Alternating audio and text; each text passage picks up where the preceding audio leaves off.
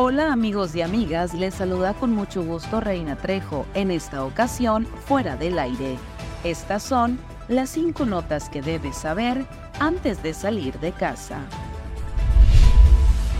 Integrantes del Sindicato Único de Trabajadores de Omapash Guatabampo se manifestaron frente a Palacio Municipal para exigir respeto al contrato colectivo de trabajo y a los derechos sindicales.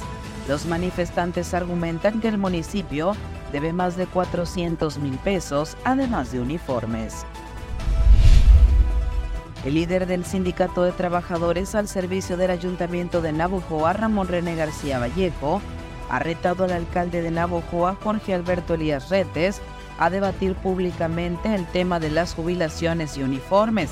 La cita es el próximo lunes 30 de octubre a las 9 de la mañana en la Plaza 5 de Mayo. Además, el líder sindical anunció estar dispuesto a ser demandado a cambio de las jubilaciones pendientes.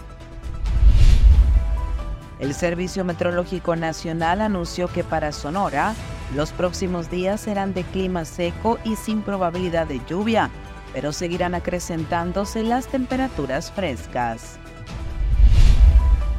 A vestirse de Catrinas y Catrines para participar en el desfile alusivo al Día de Muertos, el próximo martes 31, está invitando el ayuntamiento a través de la Dirección de Educación y Cultura a los navojoenses como parte del fomento a las tradiciones mexicanas.